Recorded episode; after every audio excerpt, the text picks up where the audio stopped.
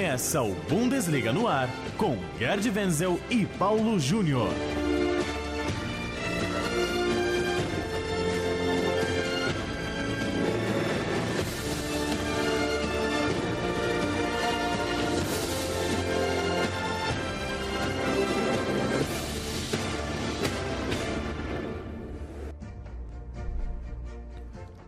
Bundesliga no ar, edição de número 43 do nosso podcast que trata de futebol alemão aqui na Central 3. Você já conhece, toda tarde de quinta-feira tem um novo boletim com tudo sobre o futebol alemão. Central3.com.br, Bundesliga.com.br, também nos aplicativos para podcast, no Spotify, no seu computador, no seu celular. Hoje, para falar muito do clássico do final de semana, tem Borussia Dortmund e Bayern de Munique no sábado, dos times da Alemanha em mais uma semana de Champions League. Falar um pouquinho também de Copa da Alemanha, de seleção alemã, programa cheio, Gerd Wenzel, expectativa para o clássico do final de semana. É... Seu palpite é que o Borussia Dortmund mantenha a boa fase ou é difícil receber o Bayern de Munique, independente do momento do time. Boa tarde. É, boa tarde, Paulo. Sem palpite, sem palpite. Mas é o Der Klassiker. Der, repita comigo, Paulo. Der, Klassi der Klassiker. Der Klassiker. Hein? Der Klassiker. Aí, aí está. É o clássico por excelência do futebol alemão, totalmente imprevisível.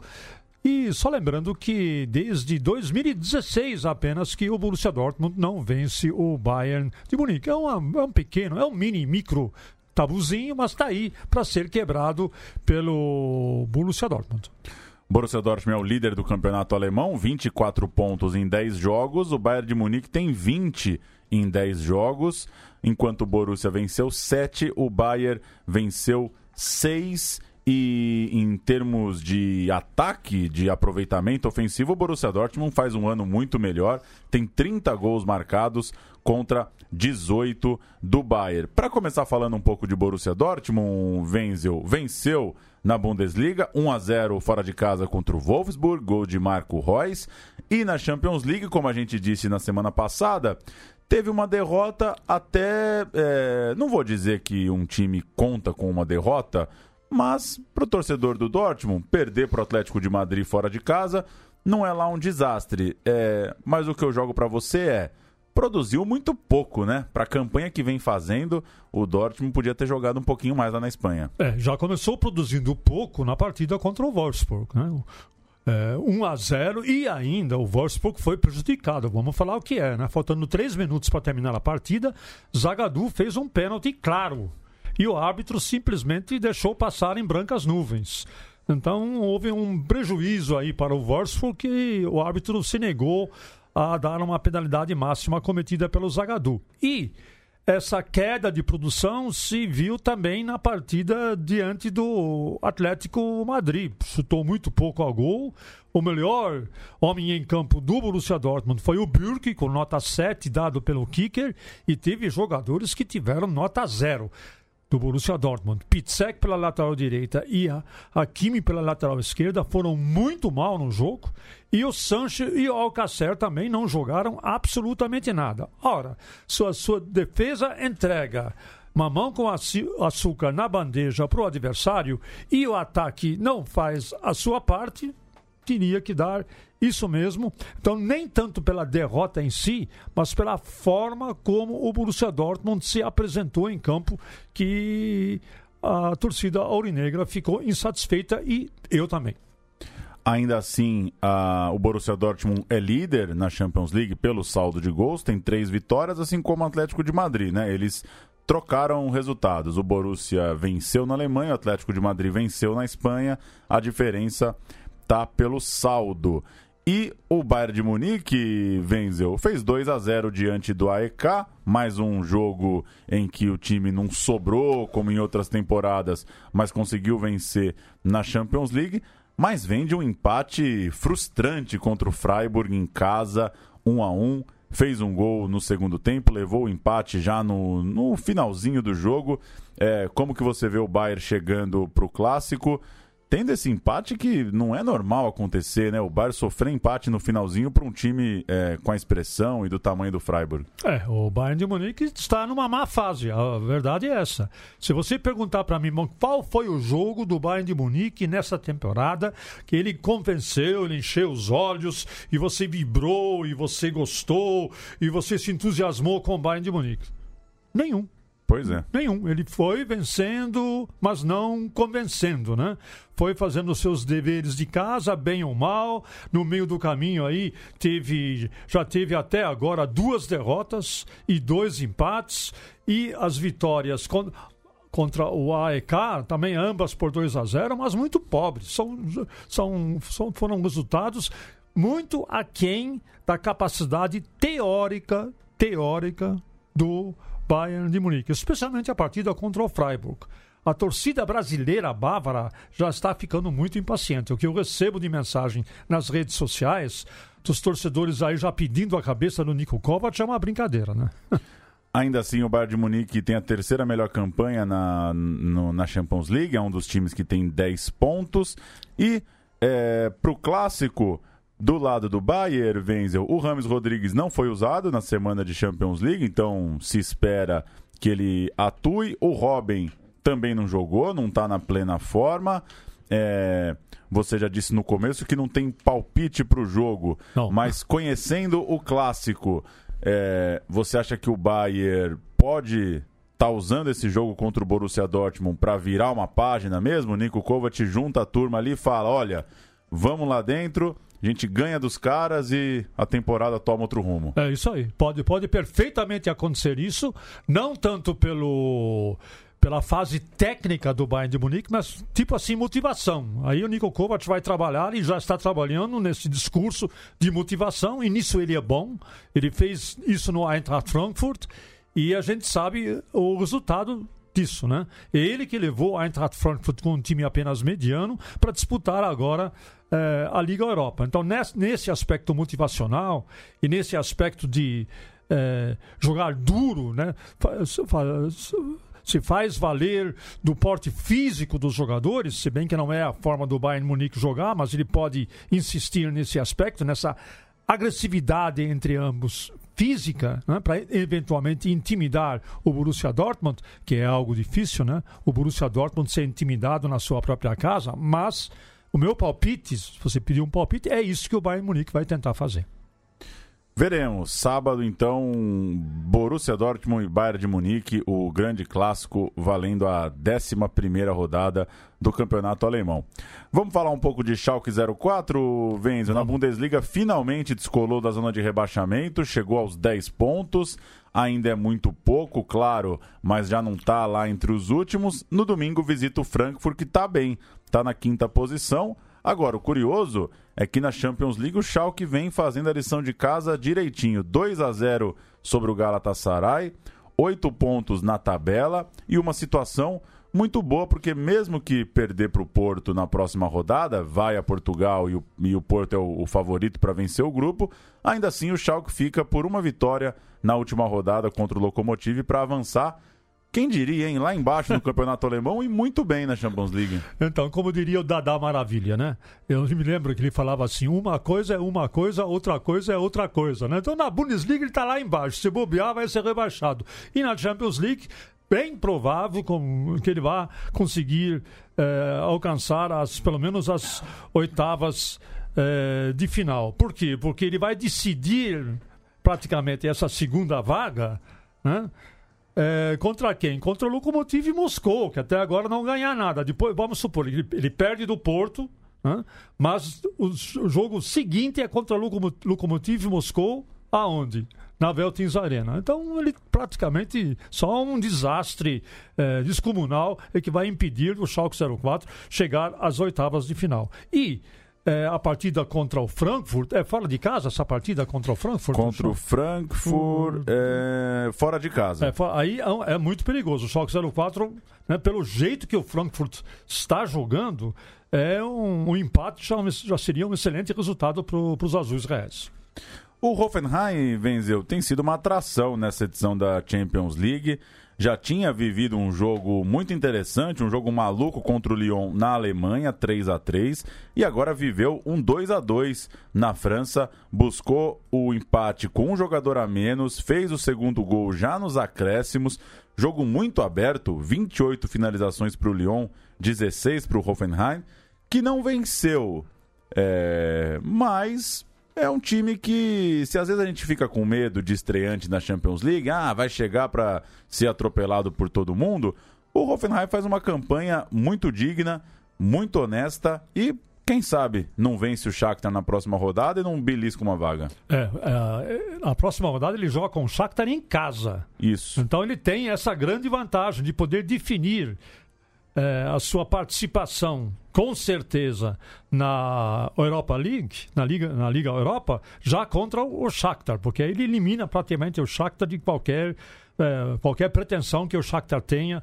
a pegar uma vaga para a Liga Europa. E ainda, eventualmente, dependendo do resultado dos outros, ainda até pode sonhar aí, acho meio improvável, mas pode até sonhar com uma vaga é, na Champions League. Agora, voltando a esse jogo, é heróico, é uma coisa é. heróica.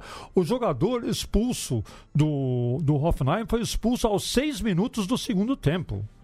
E o Hoffenheim foi buscar o um empate e conseguiu o um empate mais uma vez aí ao apagar as luzes na bacia da alma, na, na, na bacia das almas, no, na casa do adversário, o Lyon. Né? Então tem que tirar o, realmente o chapéu para esse para esse jovem time do Hoffenheim, que tem como seu técnico, como sempre lembramos, o Julian Nagelsmann, que na temporada que vem será o técnico do Leipzig. Destacar também no Hoffenheim o brasileiro Joelinton, marcou dois gols e sofreu um pênalti, teve um ótimo final de semana, foi um dos destaques da rodada da Bundesliga. O Hoffenheim fez 4 a 1 no Bayer Leverkusen fora de casa pela primeira vez venceu três seguidas como visitante na Bundesliga. É, mais um brasileiro, né, Wenzel, que não é dos mais badalados. Ele já, o Joelton foi contratado pelo Hoffenheim em 2015, é, revelado pelo pelo esporte aqui no Recife. Demorou para se firmar, mas agora tá tá numa fase muito boa. Mais um, né? A gente fala às vezes aqui do Caio Bi, que também é um jogador que não acho até que o Joelito é mais talentoso que o Caio Bi, mas assim, é um desses casos de jogadores que não são tão badalados aqui no Brasil, mas constrói a sua carreira lá na Alemanha. É, tanto o Caio Bi como o Joelinton, eles demoraram um pouco a se acostumar na Alemanha. Existe sempre esse aspecto cultural de você se acostumar e você ser aceito pela torcida. Então, a questão também do idioma, que é muito difícil. Falar alemão é muito complicado. A gente sempre diz, não, mas a gente se vira bem em inglês lá. Realmente se vira, mas se você quer ser aceito lá, ser aceito no grupo, ser integrado ao grupo, e não apenas isso, como a cultura clubística é muito forte, aceito junto à torcida, na cidade onde você vive, Hoffenheim é uma cidade pequenininha. Então, é, falar alemão é praticamente uma condição sine qua non para você se adaptar bem lá. Finalmente, isso parece estar acontecendo com o Joel. Então, só lembrando uma coisa, que o Offenheim, é, na temporada passada, ele fez uma campanha muito boa, tanto na Bundesliga, tanto que ficou em terceiro lugar com apenas nove derrotas. Na atual temporada, um pouquinho mais do que a metade do primeiro turno, ele já acumula quatro derrotas. Então teve um começo ruim de campeonato é. do Hoffenheim e agora parece que está se recuperando. E eu, meu pitaco é que se o Hoffenheim chegar na Liga Europa, terminar no terceiro lugar do grupo, pode ir longe na Liga Europa, que eu acho que está tá com uma postura ousada para os confrontos. Jogou muito bem contra o Lyon, já tinha jogado bem contra o Manchester City, jogou bem contra o Shakhtar. Acho que é um time forte para nível de Liga Europa. É, vamos, de, depende um pouco também de quem ele vai pegar nos playoffs, né? Sim. O playoff, o playoff antes da nova fase de grupos, né? Porque depois tem uma nova fase de grupos, salvo engano da minha parte. Acredito eu. eu Sujeito não, à confirmação, hein? Playoffs não. direto a partir da é, segunda fase, é, né?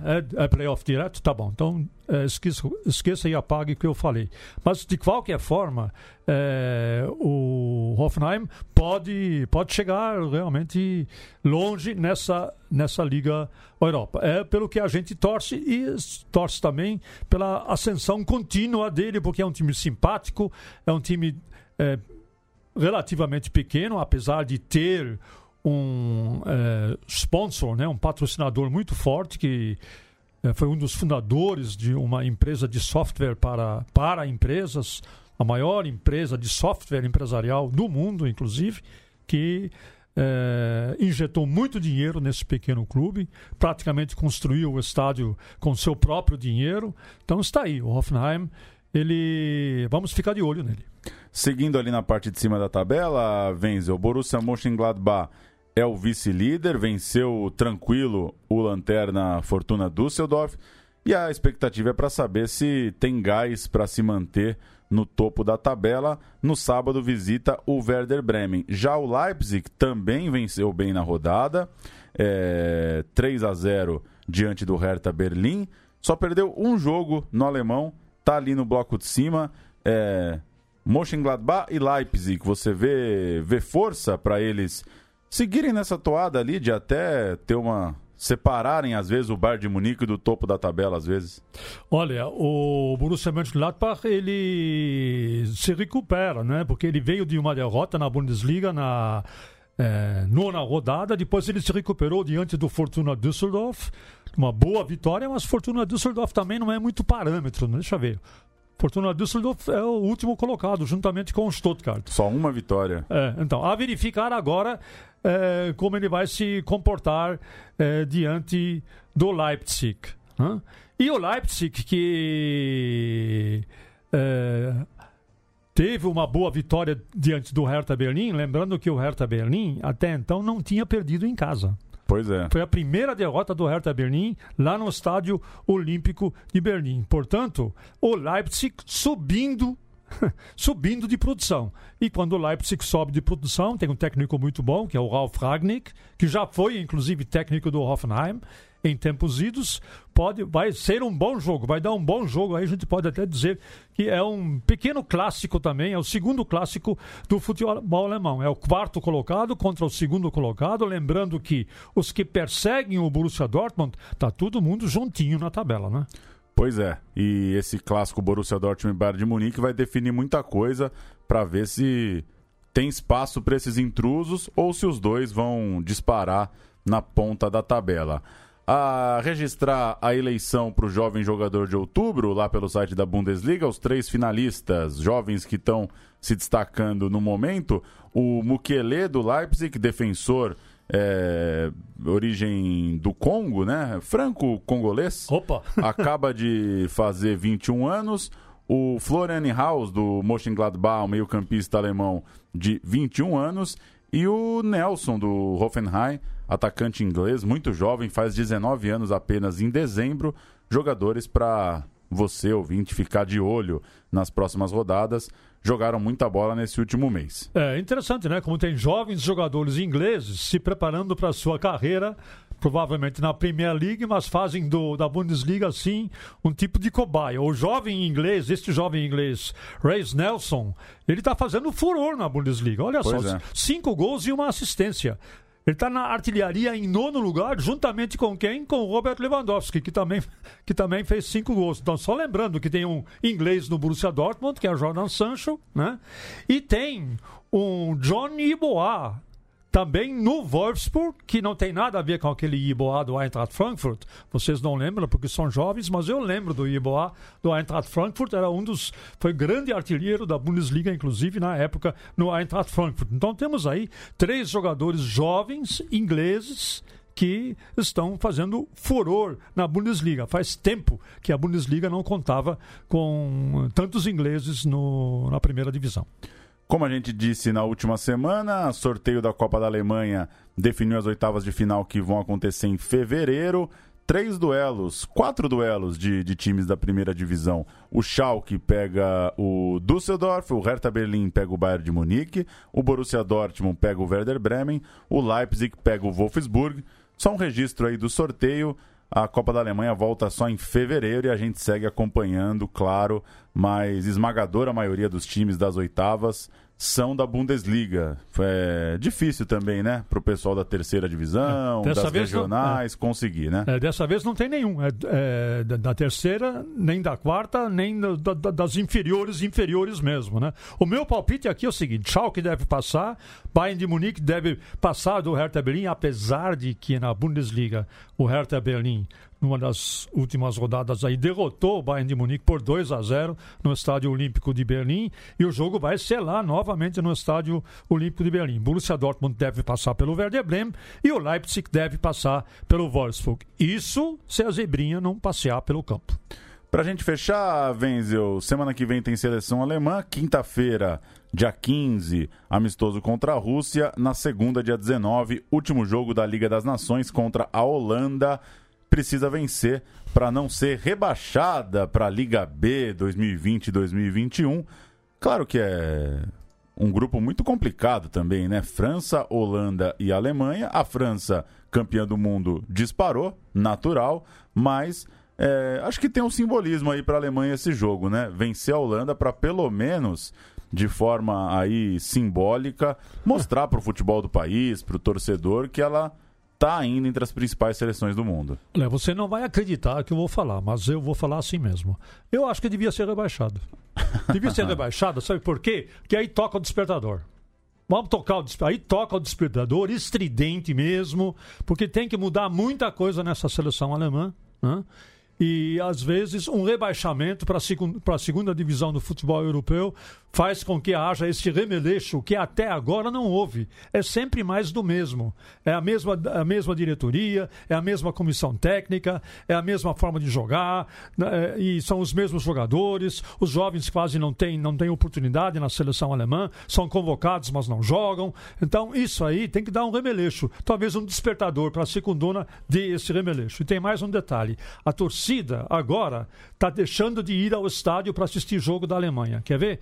O jogo Alemanha-Rússia vai ser em Leipzig. Até agora, dos 45 mil eh, ingressos que foram colocados à venda, apenas 25 mil foram vendidos. Então, se aproxima um fiasco de público nesse jogo Alemanha e Rússia, que vai ser no dia daqui uma semana. Quinta-feira que vem. É, aí vai dizer, não, mas tem muito tempo. Não, o alemão não tem muito tempo. E se a Alemanha estivesse voando, estivesse voando, seja nos amistosos, seja nessa, nessa, nessa, nessa, como é que chama essa? Liga das Nações. As Liga das Nações, me faz lembrar aquela primeira Liga das Nações antes da ONU. então, já estaria tudo vendido, já teria cambista aí vendendo o ingresso pelo dobro, pelo triplo do preço. Não, tem, tem, tem ingresso aí de 25 euros para assistir o jogo e o pessoal não quer, porque a, a torcida alemã está injuriada com a sua, sua seleção. Não apenas pelo que deixou de apresentar na Copa do Mundo e não apenas pelas fracas apresentações logo depois da Copa do Mundo, mas, mas porque ela entende que a seleção alemã se distanciou da torcida e virou um produto a ser vendido. Então nós temos uma situação mais ou menos, mal comparando, parecida com a seleção brasileira, né? Mais ou menos isso. Ah, é um produto, é muito marketing, é muito comercial, é muito patrocinador, é isso, é aquilo, é aquilo outro, e a torcida faz o quê? Simplesmente não comparece ao estádio. E provavelmente isso vai acontecer na partida amistosa contra a Rússia em Leipzig daqui a uma semana. Daqui a uma semana você me cobra. Eu não vou estar aqui no Brasil, mas eu posso Vou assistir o jogo lá, aí eu te falo. Pois é, cobrarei então. Vemos, veremos o que vai acontecer com a seleção é. alemã, que pode, portanto, no ano que vem estar tá no segundo escalão dessa nova Liga das Nações, que foi um torneio para ocupar os jogos de entre seleções lá na Europa. Gerd Wenzel. É isso. Valeu e nos vemos numa próxima. Seguimos acompanhando aí o futebol alemão no Bundesliga no ar. Até mais. Até mais e tchau, tchau!